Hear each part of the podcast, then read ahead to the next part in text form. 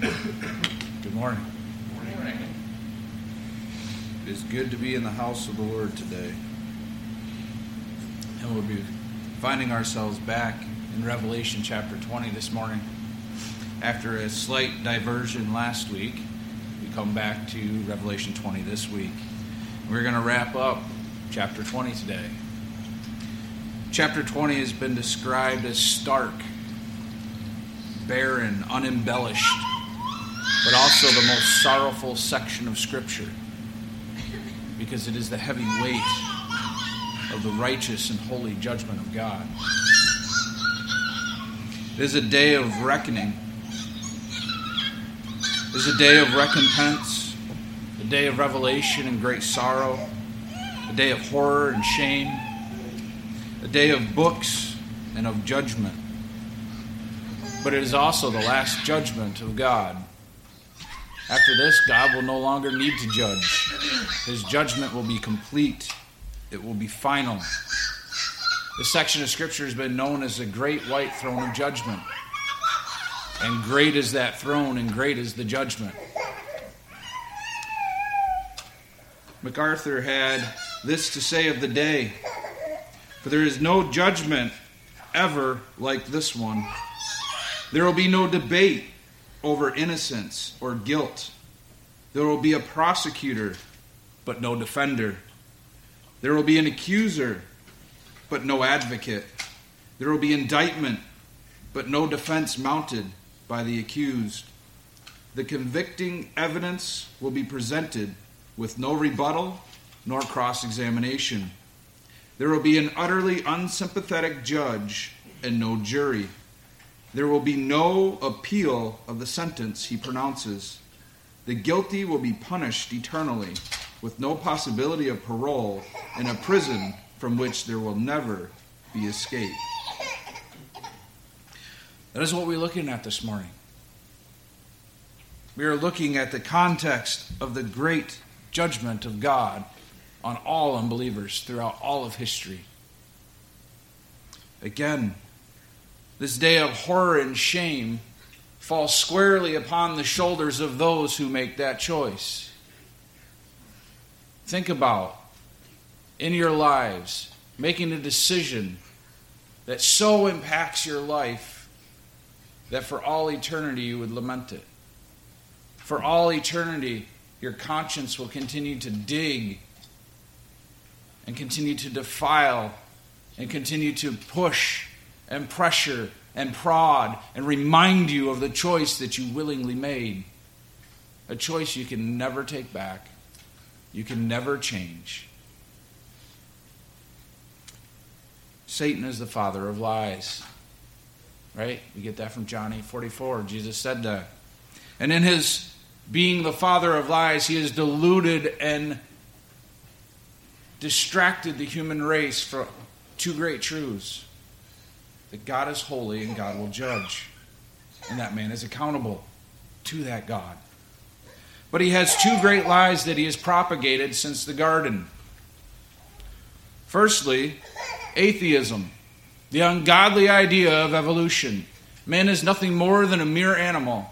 He is nothing more than a mere happenstance of molecules and atoms. He has no value. He has no worth. He has no accountability because when he dies, there is no existence. And in that, we wonder why people treat others like animals. That others can treat others without respect or regard for person or life. Those who treat God's creation with bloodlust and hatred and cruelty it is not just man who treats man with dishonor and disrespect and hatred. He treats all of God's creation that way because there is no accountability. I am here to get what I deserve and nothing more. There is nothing greater than to please myself in my existence now because for tomorrow I die and I am no more. That is the great, bold lie of atheism. The second one is very similar false religion. Because Satan knows that God has made man irrevocably religious, he has to fill that void with religion. He is not stupid. He knows his enemy. He knows his hatred of his enemy, and therefore he gives him the teacup of religion. Pour into it whatever mixture you can concoct and enjoy it. Take of it, drink of it, be satisfied in it, and yet you're never satisfied. Because there is no religion that satisfies save the blood of Christ and Christianity. Because God promises satisfaction. God promises your thirst will be satisfied, your hunger will be filled. But there is a stipulation. You must hunger and thirst for righteousness and find that in the person and work of Jesus Christ alone. There's nothing outside of that that will satisfy. There's nothing outside of that that will bring hope. There's nothing outside of that that will bring peace. Therefore, when God says, Pray for the peace of Jerusalem, He's saying, Pray for their salvation. Because outside of Christ, there is no peace. There is only truth that God is judge, and He will judge the world in righteousness. And we find this all over the Word. Turn to Deuteronomy chapter 32. Deuteronomy is a great book. Again, one of, one of many that I enjoy. But Deuteronomy is a great book of remembrance. It is a remembering of the law. It is remembering of the good things that God has done and decreed. But in the Song of Moses, in verse 4 of chapter 32, we find the great truth that God is a God of justice. The rock, his work is perfect, for all his ways are just, a God of faithfulness, and without injustice, righteous and upright is he. Moses is giving us the picture of God as judge and he is judged not because there's any outside pressures upon God to make him just, but because that's his character, that's who he is, that is his being, his essence is righteousness and holiness. Therefore, he must judge sin. Turn to the book of Job, chapter 37. Job chapter 37. There was another young man among the friends of Job, and his name was Elihu. And Elihu spoke at the last, and he was never accused by God of speaking unjust things. He was not condemned along with Job's three friends. And this young man spoke great truths of God. And in verses 23 and 24, he says this The Almighty we cannot find him. He is exalted in power, and he will not do violence to justice and abundant righteousness. Therefore, men fear him, for he does not regard any who are wise of heart.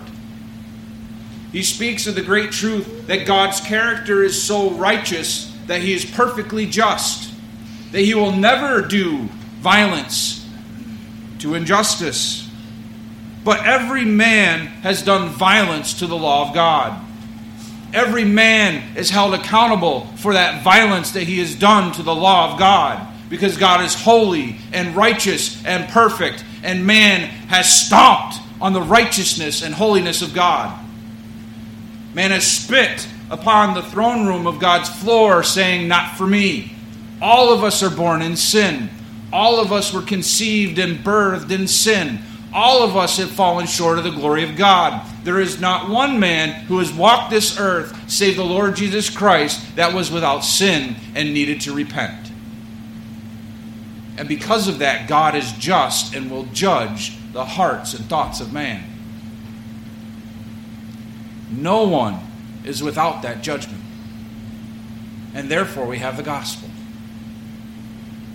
Therefore, we have the truth that in Christ alone we can escape the wrath of God for his judgment of justice that we all deserve. There is not one man alive past, present, future, that does not deserve the righteous, just wrath of God. And because of that, we needed a Savior. And because of that, God provided one. But who stands here in the great assembly? Turn to Psalm chapter 81. And why do they stand there?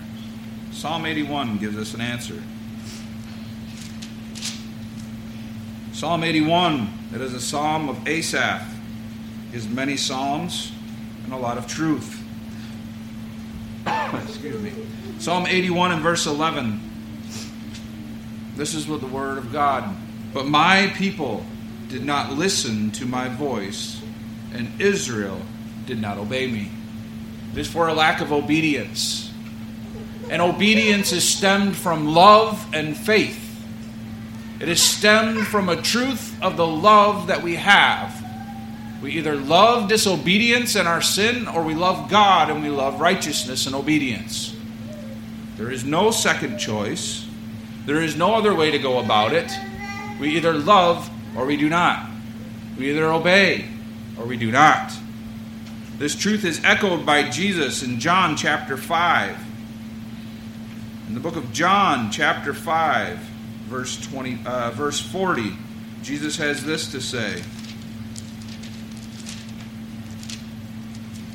John chapter 5 and verse 40. Jesus says this, "And you are unwilling to come to me so that you may have life." That is our judgment. You believe or you don't. There's not another way. God has never provided another way. It's belief in Christ or it's not. That's it. And that's what we have in view this morning as we are going to be going through our text here in Revelation 20.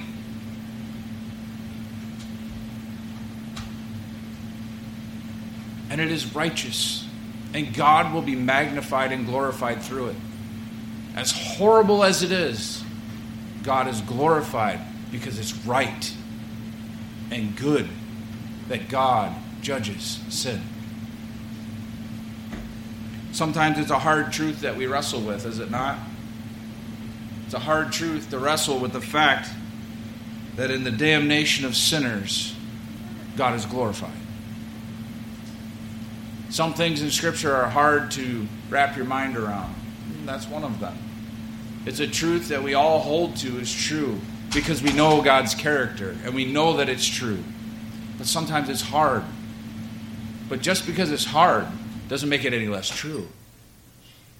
It doesn't detract from the greatness of who God is. It continues to amplify the glorious character of who God is. God is displayed all the entirety of his character to mankind. And we are responsible for what we do with that. But let's pray this morning and let's get into our text. Heavenly Father, we thank you, Lord, again for this day that we have to worship specifically as your people gathered around the throne of grace. For it is by grace alone, through faith alone, in Christ alone. Father, it is for your glory alone. And we understand this by the scriptures alone. Lord, you have placed your word here before us as a tool to teach us more of who you are, to bring us into submission, to bring us unto a humble heart, a heart broken before you because of our lack. And you fill us up through your word with truth and righteousness and love and godly character. Father, we just pray that you will continue to shape us, that you will continue to fashion us into tools of righteousness, people of love and compassion, but people who are bold, standing upon the truths of your word, for they are everlasting and enduring.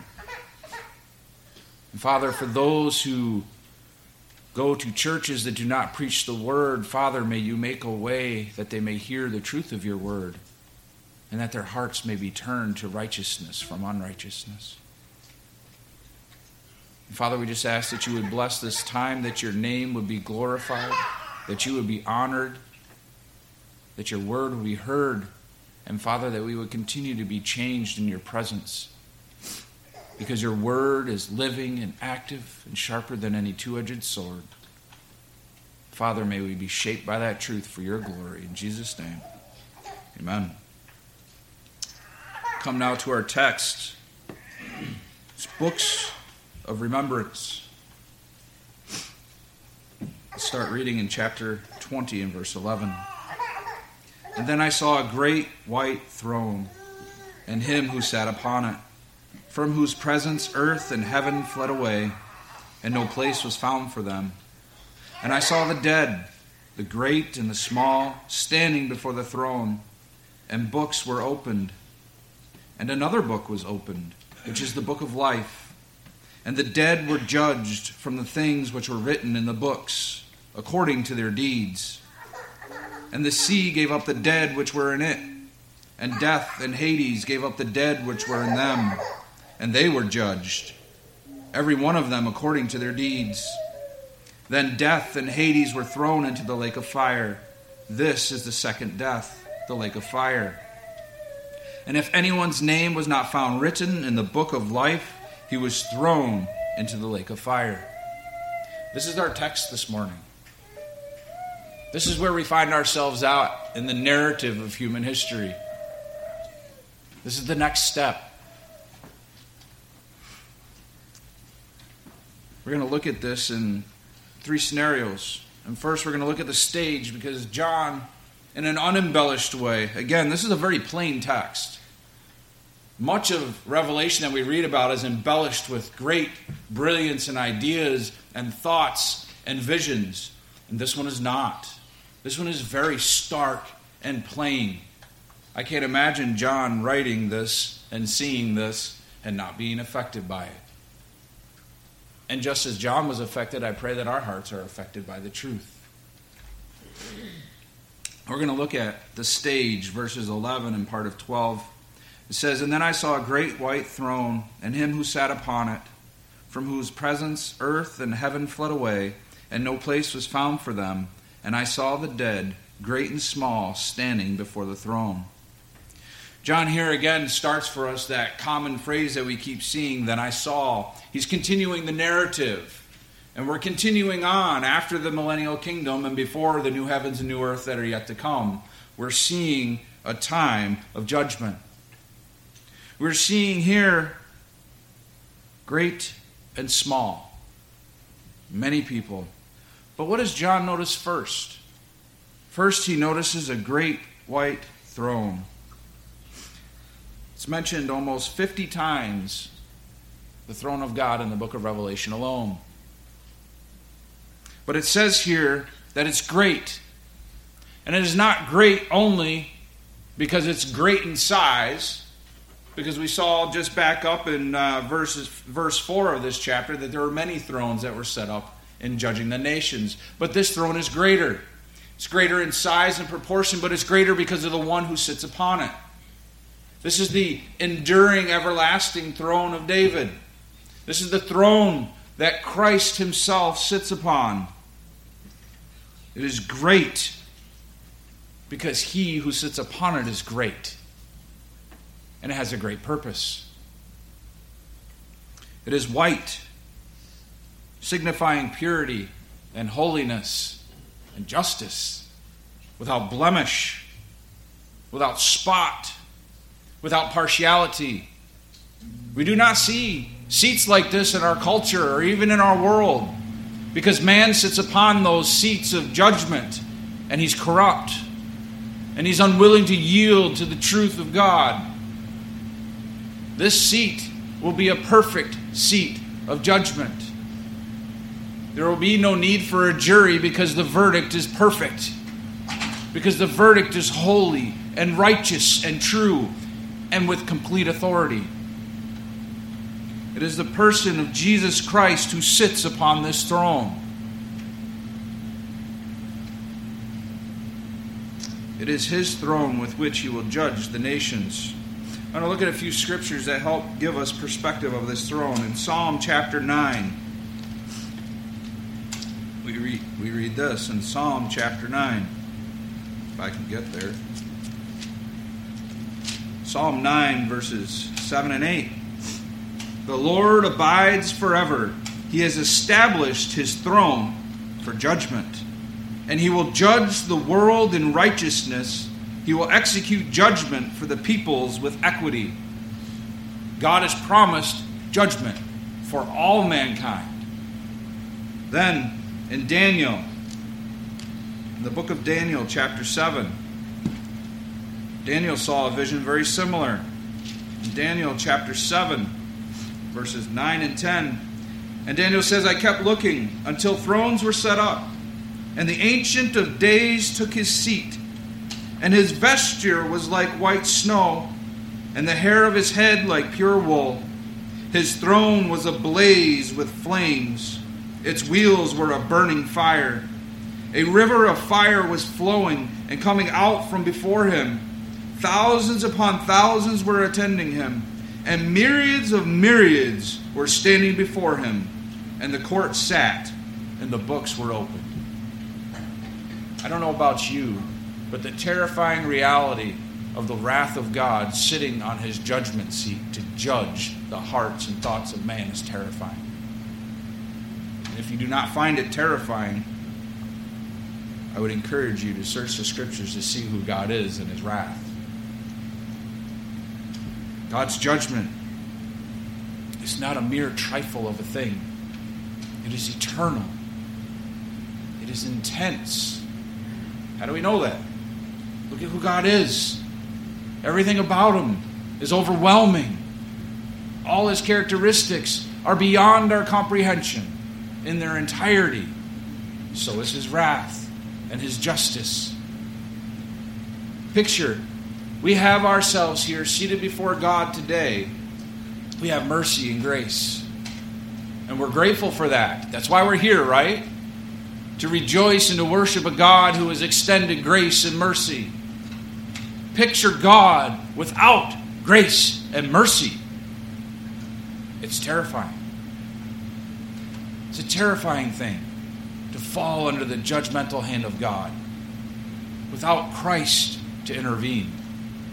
Because it is Christ who judges here. Scriptures tells us this is a resurrection of judgment. Jesus said that in John chapter 5, specifically in verse 29. This is a day of judgment. Paul speaks about it in Romans chapter 2. And in Romans chapter 2, verse 5, he says this But because of your stubbornness and your unrepentant heart, you are storing up wrath for yourself in a day of wrath and revelation of the righteous judgment of God. Paul pulled no punches. If you continue to hearken to the voice of your flesh and to your sin, you will face the wrath and judgment of God. If you continue to harden your heart, as we're reading of Pharaoh here in Egypt, he continued to harden his heart to the point where God says, I will harden his heart myself. We see people lost in our culture today because God has given them over to a debased mind. It is terrifying to be on the wrong side of Christ and the cross, to be on the side that cries out, Crucify, instead of the side that says, Lord, that is my punishment. It is mine, and yet I cannot bear it. And you provided a way. But who is Christ judging at this point? Well, we know that it is not believers, and praise God for that. But here we're going to see who is judging. Revelation 22, verse 1, gives us a picture. And then he showed me a river of the water of life, clear as crystal, coming from the throne of God and of the Lamb.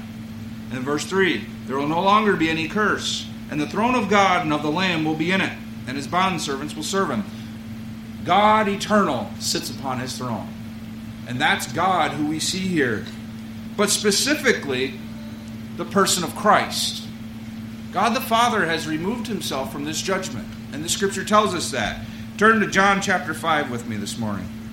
We're going to look at some spots in scripture that helps us extrapolate this understanding so that we can take the full context of God's word and understand it.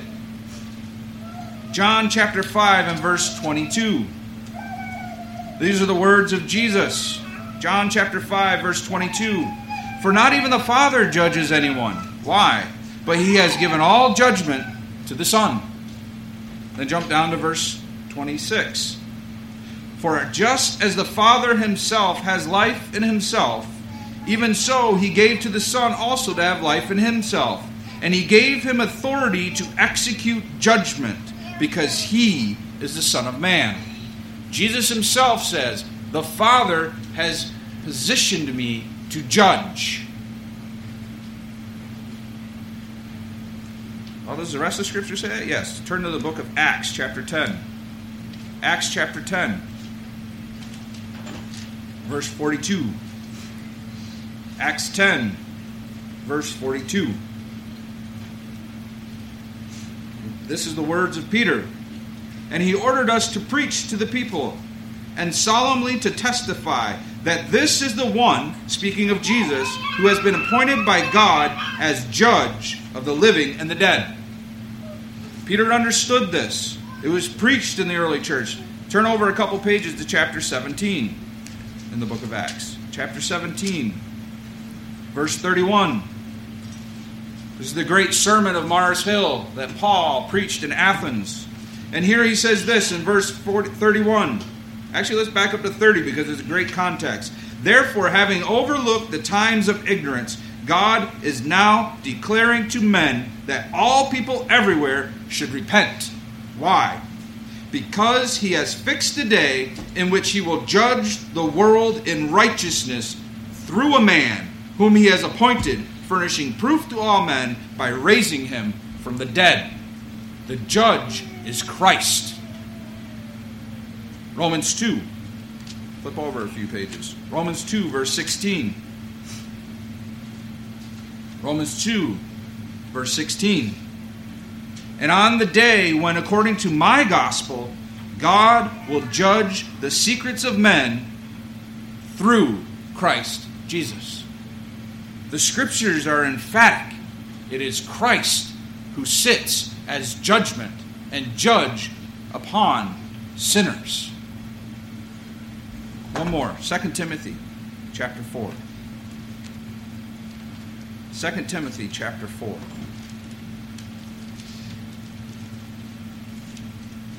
Verse 1. I solemnly charge you in the presence of God and of Christ Jesus, who is to judge the living and the dead, and by his appearing in his kingdom. Then he goes on, preach the word. And that's what we're looking at. The word signifies it is Christ who will judge the world. Judgment has been given to the Son by the authority of the Father. And he will judge perfectly to the glory of his name without partiality. Scripture tells us God is not partial to no man, to no one.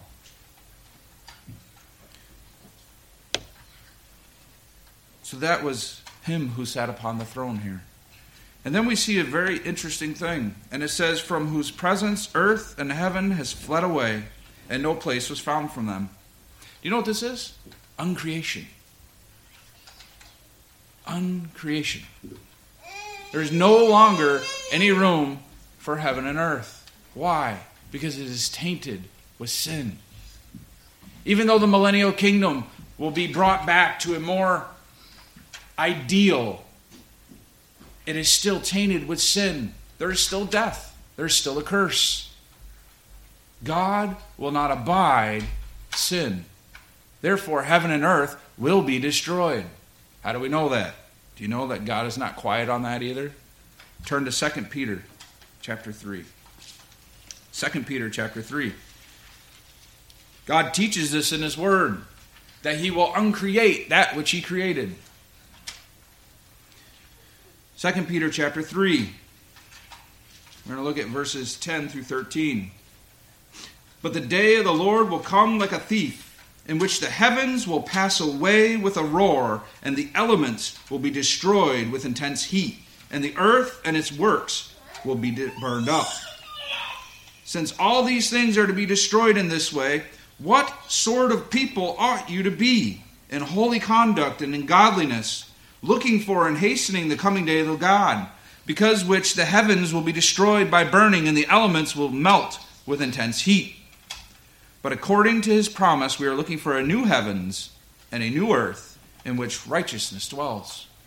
Because of sin, Peter says, the earth and the heavens as we know were going to be destroyed. God is not quiet. So we have the law of thermodynamics. You guys know what that is? John, I know you do. Todd, yeah, right? Good job, teachers, teaching your students well. I see a lot of these young heads bobbing. That's good. Law of thermodynamics. Matter cannot be uncreated. You know what? God says it can. God spoke, and there is matter. God speaks, and it is gone. God is able to do it. David Barnhouse had a quote. I'm going to read it for you this morning. There is to be an end of all the material heavens and the earth which we know. It is not that they are to be purified and rehabilitated, but that the reverse of creation is to take place. They are to be uncreated. For as they came from nothing at the word of God, they are going to be sucked back into that same nothingness by that same word of God. God knows what he's doing and how he does it. God is going to get rid of all tainted creation that has tainted with sin. We are going to one day find the joyous blessing of no sin. No taint of it, no trace, no atom, no nothing of it. It will be done away with. And I'm sorry, but none of y'all or myself can imagine that. But it is going to be great. And we know that. And we rejoice in that fact. So, if we have the uncreation of the world, what do we have here? What's left? There's a great void at this time. That's what you can infer from it. Those who are standing before the throne of God, there is a great void because the new heavens and the new earth haven't come yet. And God has destroyed the previous heavens and the earth. So we have this great, vast void, inconceivable nothingness and we see the courtroom of God.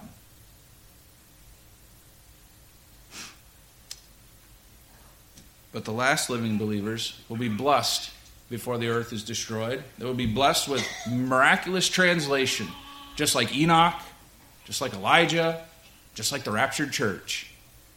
They will be translated out of the kingdom of Christ to be with him forever. But what about the unbelieving dead? The scriptures speak a lot of that. John chapter 5 verse 29 says this will be the resurrection of judgment. Daniel 12 verse 2 says this is a resurrection of disgrace and everlasting contempt. Acts chapter 24 verse 15 says this is the resurrection of the wicked. This is the second resurrection versus the first. Earlier in chapter 20, in verse 6, I'm going to read that for you. In Revelation 20, in verse 6, it says, Blessed and holy is the one who has part in the first resurrection, for over these the second death has no power. We are speaking of the second resurrection. And how do we know that it's not believers? Well, there's some great truths of God's word that speak to this very matter. Romans 8, verse 1 There is thou therefore no condemnation for those who are in Christ Jesus. If there is none, it can't be believers because this is a throne of judgment. John chapter 3. Y'all know verse 16, but what about 18? Verse 18 says, Who believes in him shall not be judged. So there's no judgment. John chapter 5, verse 24. Those do not come into judgment who believe in the Son of Man. So if there's no judgment for those who believe, this can only be unbelievers of all ages. The judgment seat of Christ here, the great white throne of judgment, is reserved for those who do not believe, for those who have trampled underfoot the Son of God, for those who have hearkened to the voice of the father of lies, those who stand in their pride and their arrogance and say, There is no God whom I will serve. That's who we see here. Both great and small, the scripture says. He says, I see the dead, great and small. There's a great quote by John Phillips I'm going to read for you this morning. It fits very well with this, speaking of this judgment and the great and the small. And John Phillips says this There is a terrible fellowship here.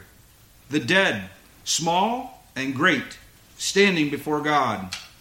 Dead souls are united to dead bodies in a fellowship of horror and disrepair. Little men and paltry women whose lives were filled with pettiness, selfishness, and nasty little sins will be there. Those whose lives amounted to nothing will be there, whose very sins were drab and dowdy, mean, spiteful, peevish, groveling, vulgar, common, and cheap. The great will be there, men who have sinned with a high hand, with a dash and with courage and flair. Men like Alexander and Napoleon, Hitler and Stalin will be present. Men who went in for wickedness on a grand scale with the world as their stage and who died unrepentant at the last. Now, one and all are arraigned and on their way to be damned, a horrible fellowship congregated together for the first and the last time. God shows no partiality. No matter who you are in this life, it means nothing without the blood of Christ. You can be the greatest man on earth according to worldly standards, and you will still be judged as the most lowly man. Without Christ, there's no hope. Without Christ, there is no way to stand before judgment. all will be judged on the basis of that decision. All of us, everyone. Leads us to our second point this morning the standard and the books, verses 12 and part of 13, or 12 and 13. And he says here, and the books were opened, and another book was opened, which is the book of life. And the dead were judged from the things which were written in the books according to their deeds. And the sea gave up the dead which were in it, and death and Hades gave up the dead which were in them, and they were judged, every one of them, according to their deeds. We have books, books of remembrance. God is going to judge according to the books. What are these books? They're books of the deeds and thoughts and actions of men, perfectly kept by a perfect keeper. God will judge everything. Unbelievers will be judged upon every thought and intention of the heart, upon every action, and upon everything that they're ignorant of. Because as people, we understand we don't always see all the things that we do. We don't always understand that the intention of our heart may be different than what we think it is. But God knows and perfectly keeps record of it. And they will be judged according to their deeds. Well, let's look at a few verses in Scripture to compare and contrast. Again, I love using the Word of God to continue to show that God's Word is cohesive, it fits perfectly. Matthew chapter 5 and verse 48. We have the perfect standard, right? Matthew 5 48. I don't even need to turn there this morning. It's very simple. Jesus says, be perfect, for my heavenly Father is perfect. That is the standard by which we will be judged. And then in 1 Peter chapter 1, Peter echoes the sentiments of the book of Leviticus. But in 1 Peter 1, verse 15, he says, But like the Holy One who called you, be holy yourselves in all your behavior, because it is written, You shall be holy, for I am holy. That is the standard the books of remembrance are measuring what they have done with that standard. Be perfect, for your heavenly Father is perfect. Perfection is the standard that was attained and shown through the person and work of Jesus Christ. Perfection is our standard. The Apostle Paul in Galatians 3 gives us another glimpse. Galatians chapter 3, verse 13. Christ has redeemed us from the curse of the law, having become a curse for us, for it is written, Cursed is everyone who hangs on a tree. And then James chapter 2 and verse 10 tells us this For whoever keeps the whole law and yet stumbles in one point, he has become guilty of all. We are judged by our actions if we are unbelievers. And if we stumble at yet the smallest point of the law, we are guilty of all of it.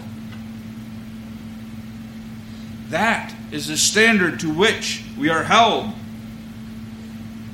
Romans chapter 3, verse 23. Y'all know this. For all have sinned and fall short of the glory of God. Therefore, the command, be perfect because I am perfect, you cannot attain to. There is no way. Therefore, you will be judged based upon that. And then in Ephesians chapter 2, the Apostle Paul says this as well. Ephesians 2, verse 1 And you were dead in your trespasses and sins. He makes it very abundantly clear. The standard is set, and there is no one that meets the standard save Christ alone and those who are found in Christ. But since we are speaking of those who are not believers, they have nothing on which to stand upon. They have no plea. They have no one to stand and advocate for them. Christ is the perfect advocate for believers. He is our perfect high priest, making intercession for his children. They have not that because he sits on throne of judgment. They have no advocate. They have no one there to plead their case before a holy and righteous God. He has his standard. You will be perfect. You will fulfill the law perfectly. You will live righteously. And the scripture tells us there is not one that can do that or has done that, nor ever will, save Christ and Christ alone. But since he is sitting in judgment, they cannot plead for the blood of Christ because they have trampled it on underfoot. Payment was made and offered and rejected. Turn to Isaiah 53, please. Isaiah 53. We all know Isaiah 53 well. But in Isaiah 53, verses 5 and 6, we have this. But he, speaking of Jesus, was pierced through for our transgressions, he was crushed for our iniquities. The chastening for our well being fell upon him, and by his scourging we were healed. For all of us, like sheep, have gone astray. Each of us has turned to his own way. But the Lord has caused the iniquity of us all to fall upon him. God is clear. There was one way for man to escape judgment. Just one. And it was the perfect Lamb of God. And now that perfect Lamb of God is judging those who rejected that truth. Payment was offered, but it was rejected. I'm going to read a few verses for you. In Galatians 3 and verse 13, Paul says this Galatians 3, verse 13. Christ redeemed us from the curse of the law, again, having become a curse for us. For it is written, Cursed is everyone who hangs on a tree. God supplies the need. 2 Corinthians chapter 5, verse 21. He made him who knew no sin to be sin on our behalf, so that we might become the righteousness of God in him. And then 1 Peter 2 4. 1 Peter 2 4. And coming to him as to a living stone, which has been rejected by men, but is choice and precious in the sight of God. And then in verse 24, and he himself bore our sins in his body on the cross so that we might die to sin and live to righteousness. For by his wounds you were healed. But back there it says, Men reject that which God supplied. I'm going to read a little bit more for you. 2 Thessalonians 1 9. Now we look at the outcome. These will pay the penalty of eternal destruction, away from the presence of the Lord and from the glory of his power. These who reject. Psalm 44. Psalm 44 says this, verse 21. Would not God find this out? For he knows the secrets of the heart. You cannot hide your sin. They will not be able to hide their sin because the books are perfectly filled out. God knows our hearts. Romans chapter 2, verse 16, the Apostle Paul had this to say. Romans 2, verse 16 For on that day, when according to my gospel, God will judge the secrets of men through Christ Jesus. Again, there is nothing that was hidden that will not be made known. There is nothing that was covered in darkness that will not be brought to light. Man will have no excuse before a righteous judge who knows all things. Now I'm going to walk through the Gospels a little bit. Luke chapter 8. Luke 8 and verse 17. For nothing is hidden that will not become evident, nor anything secret that will not be made known and come to light. Again, Christ's own words. He's telling you, I know your heart and your deeds. You can hide nothing from the piercing, holy eyes of God. And then in Matthew chapter 12, Matthew 12, verse 37, Jesus says this For by your words you will be justified, and by your words you will be condemned. Man will be held accountable, not just for his thoughts and his heart, but for his words.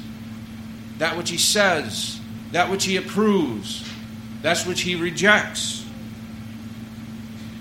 Solomon and the wisdom given him in Ecclesiastes no, that's Abigail's favorite book.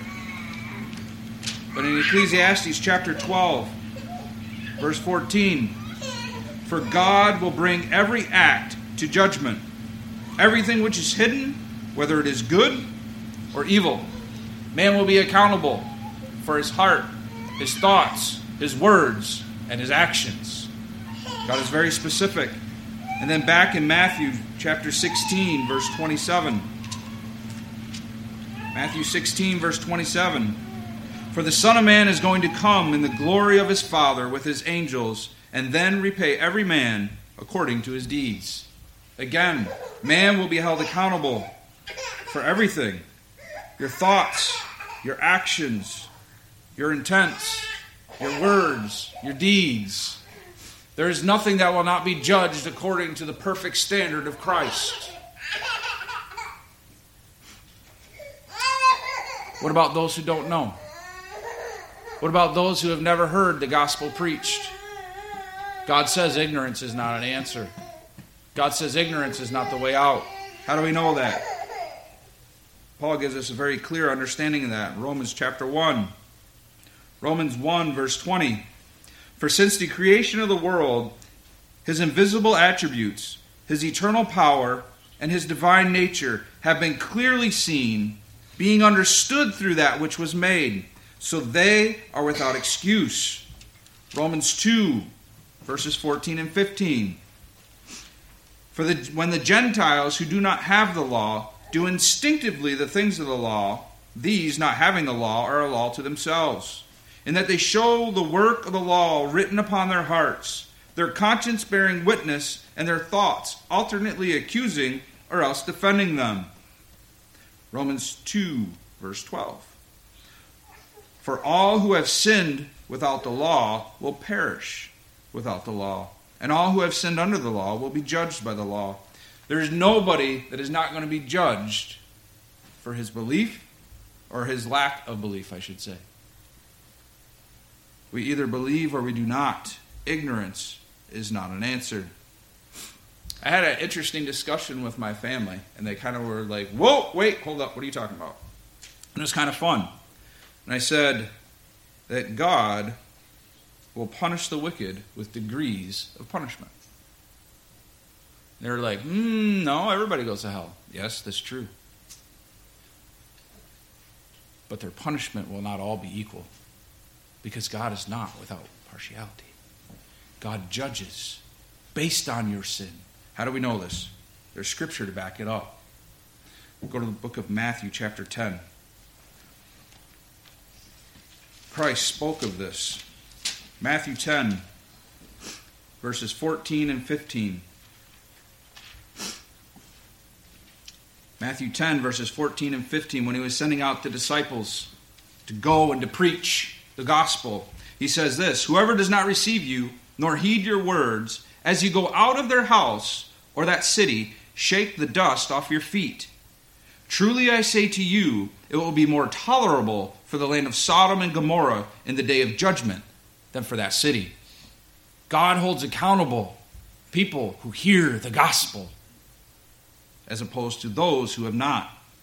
Matthew 11, verses 21 and through 24, Christ says this Woe to you, Chorazin! Woe to you, Bethsaida!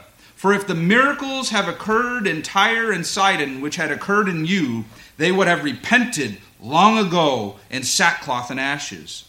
Nevertheless, I say to you, it will be more tolerable for Tyre and Sidon in the day of judgment than it will be for you. And you, Capernaum, will not be exalted to heaven, will you? You will descend to Hades. For if the miracles had occurred in Sodom, which had occurred in you, it would have remained to this day. Nevertheless, I say to you that it will be more tolerable for the land of Sodom in the day of judgment than for you. God is very explicit. The gospel is the standard. And those who openly reject the gospel, purposely reject the blood of Christ, will be judged harsher. Go to the Gospel of Mark, chapter 12. I know it seems like I'm pushing pretty hard on some of this, but I think it's worth our time. Matthew, I mean, Mark chapter 12, verse 38. In his teaching, speaking of Jesus, he was saying, Beware of the scribes who like to walk around in long robes, who like respectful greetings in the marketplaces, and the chief seats in the synagogues, and the places of honor at banquets, who devour widows' houses, and for appearance sake offer long prayers these will receive greater condemnation. It is a warning to those who preach in the pulpits, those who lead, those who seek to put men in subjection to what they teach. And we are all held accountable for that. And those who do it wrongly, those who preach a false gospel, will be held to a high standard and accounting. Gospel of Luke, chapter 12. Luke chapter 12, verses 47 and 48. Speaking in a parable, Jesus says, And that slave who knew his master's will and did not get ready, nor act in accordance with his will, will receive many lashes. But the one who did not know it, speaking of the master's will, and committed deeds worthy of flogging will receive but few. From everyone who has been given much, much will be required. And to whom they entrusted much, of him they will ask all the more. Christ is saying, Those who have understood the Master's will and have not done it will receive more flogging than those who did not know the Master's will and still did not do it. There is an accounting in our day and age because man has the book. We have the Word of God completed for us today. Not only we have it here, but we have it on the internet, we have it in books, we have it on media. Doesn't take much of any effort to find the Bible. And those who have access to it and who have read it and who have heard it will be held to a harsher standard of punishment when they reject it. Why? Hebrews 10:29 gives us the answer is why. Hebrews chapter 10 and verse 29. How much severer punishment do you think he will deserve who has trampled underfoot the Son of God and has regarded as unclean the blood of the covenant by which he has sanctified and has insulted the Spirit of grace? Be careful of insulting the Lord Jesus Christ and his sacrifice.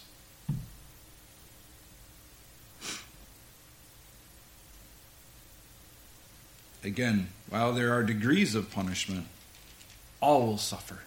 Hell will not be a place that is not filled with torment and suffering and punishment.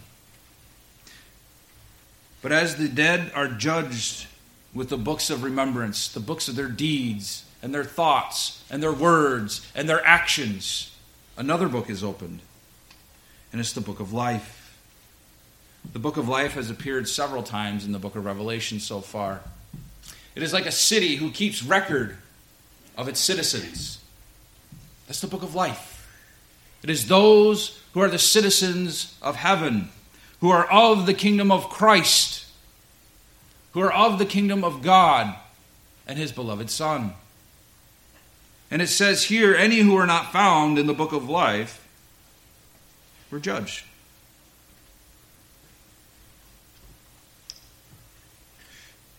Here comes the great truth that Christ taught in his earthly ministry that is some of the scariest language in all of Scripture.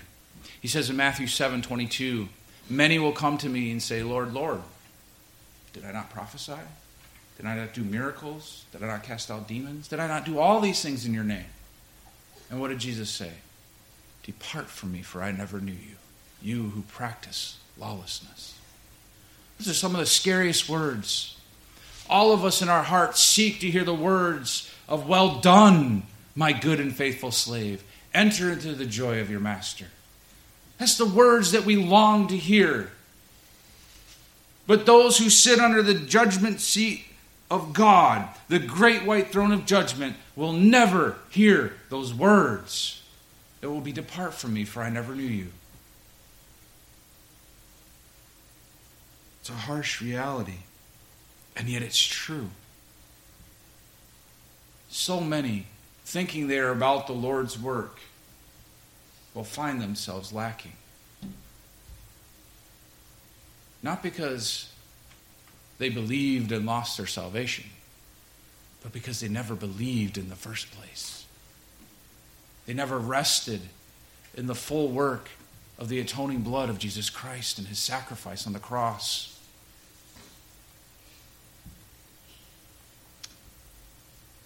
we come to our last point this morning, and it's the sentence.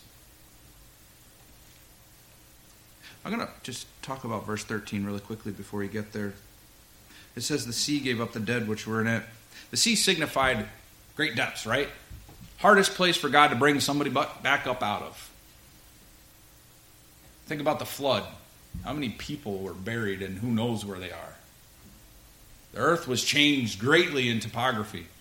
And then look at all the judgments that happen throughout the trumpets and seals and bowls. God will raise up the dead from the sea, and death, which is those in the land, and Hades. Hades, again, being the resting place, or not resting place, the holding place of the damned, of those who do not believe in Jesus Christ.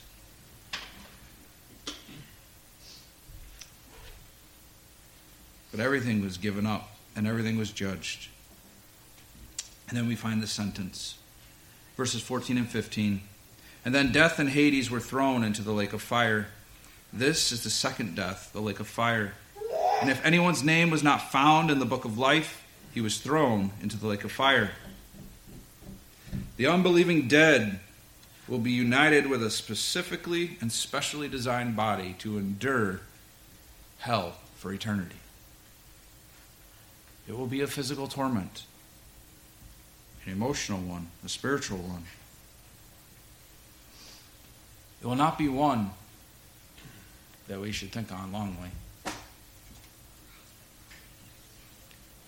Everybody will receive a resurrection body. The scriptures tell us that. Either to life and glory or to another death and punishment for eternity. There is no just no coming back. There is no it's just done. There will be a conscious, physical resurrection. Spirits united with bodies again. This one is not a good one. It weighs on our hearts, and I know as many of you have many people that you can think of right now who do not believe. Loved ones, people at work, people that you know. And it's heartrending because they continue to walk in a hardness of heart.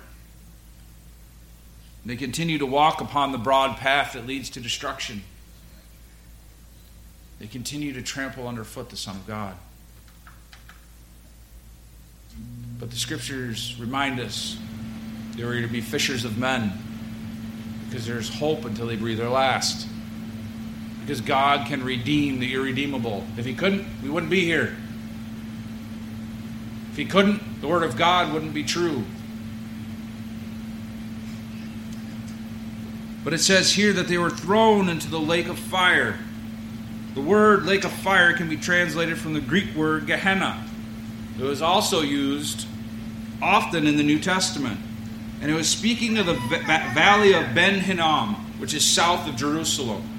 And it's important. It's actually spoken of in the Old Testament in 2 Kings 23, Isaiah 30, Jeremiah chapter 7, and chapter 19. It was also back then called Topheth. And the significance of that is Topheth, or the valley of Ben Hinnom, or Gehenna, was a place where Israel first started practicing child sacrifice to Molech. And then in Jesus' day, do you know what it was? It was a garbage dump. They burned garbage continuously. It was filled with maggots and foul smells. They used to throw criminal bodies there and let them burn up in the fire. The fires were kept ablaze continuously in the days of Christ. This is the valley to which Christ is referring. Hell will be like. It will be the cosmic dump of all the ungodly of all the ages. It's quite fitting. It's not a place that we want to go.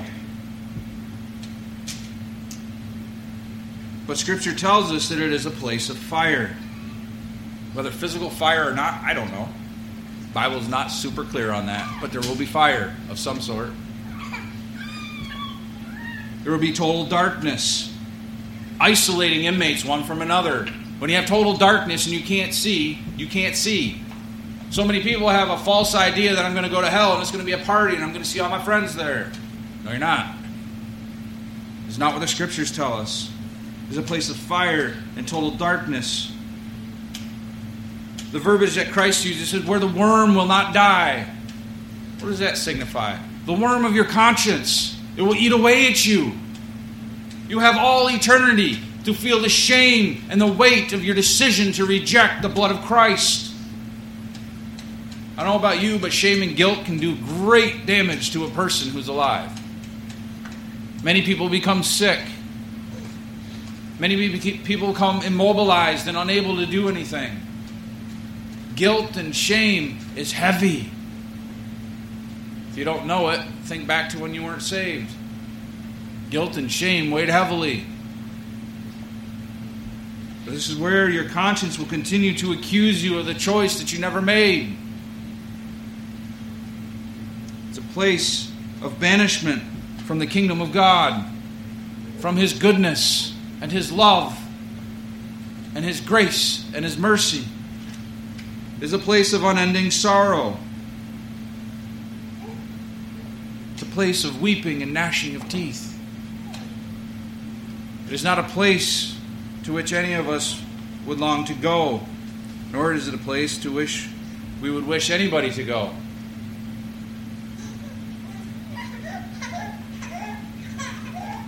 There's only one way to avoid that horrific fate.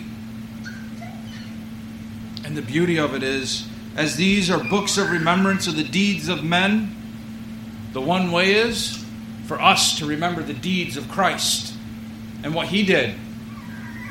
The blood and the body of Christ upon the cross of Calvary, broken, beaten, spit upon, disgraced, shamed, and enduring the eternal wrath of God for our behalf. The punishment that was due us fell to him. We have an opportunity to remember what Christ has done. And I'm going to end with a stark warning that the author of Hebrews writes. The Old Testament, New Testament book. The author of Hebrews, my pages keep falling together here. The author of Hebrews says this in chapter 10 For if we go on sinning willfully after receiving the knowledge of the truth, there no longer remains a sacrifice for sins, but a terrifying expectation of judgment and the fury of a fire which will consume the adversaries. For anyone who has set aside the law of Moses dies without mercy on the testimony of two or three witnesses. But how much more severe punishment do you think he will deserve, who has trampled underfoot the Son of God and has regarded as unclean the blood of the covenant by which he was sanctified, and has insulted the Spirit of grace? For we know him who said, Vengeance is mine, I will repay. And again, the Lord will judge his people. For it is terrifying to fall into the hands of the living God. And then he goes on to say, But remember the former days, when after being enlightened, you endured a great conflict of sufferings. And then he tells you, Do not throw away your confidence, for which has a great reward. For you have need of endurance, so that when you have done the will of God, you may receive what is promised. For yet in a little while, he who is coming will come, and he will not delay. But my righteous one shall live by faith, and if he shrinks back, my soul has no pleasure in him. But we are not of those who shrink back to destruction, but of those who have faith to the preserving of the soul. Let us all continue with perseverance, steadfastness of heart, that we may remember what Christ has done, and that we may share that truth with a world that rejects the gospel. Let's pray. Heavenly Father, Lord, we thank you that we do not need to fear the day of judgment. We thank you that you have given us hearts of flesh instead of hearts of stone. We thank you that you are continuing to unstiffen our necks. Father, we are not perfect, but we are perfect in Christ Jesus alone. Father, we have far to go and yet you carry us through our days. We thank you that we are no longer tainted with sin, but we are clothed with the imputed righteousness of Christ. One day to inherit intrinsic righteousness, to no longer be capable of sin or shame or guilt. We thank you that we have that joy and that, that our joy is made complete because the work of Christ is complete. And we know that because he has sat down at the right hand of your glory. And because on the cross he said, It is finished. We thank you that we no longer doubt. We thank you that we are no longer tossed to and fro, but that we stand firm on the gospel of Jesus Christ. Father, give us the grace and the strength to never pervert it. Give us the grace and the strength to be bold of the truth of Jesus Christ and what he did on that cross of Calvary. Father, may we not shrink back in the face of adversity. May we not shrink back in the face of persecution, but may we stand all the more firm, resting in the strength of Jesus Christ. May we continue to run to you who are our high tower. May we continue to find joy in your presence. And may we continue to be refined and sharpened by your word. And may it all be for the glory of Christ and of you, our Father. In Jesus' name, amen.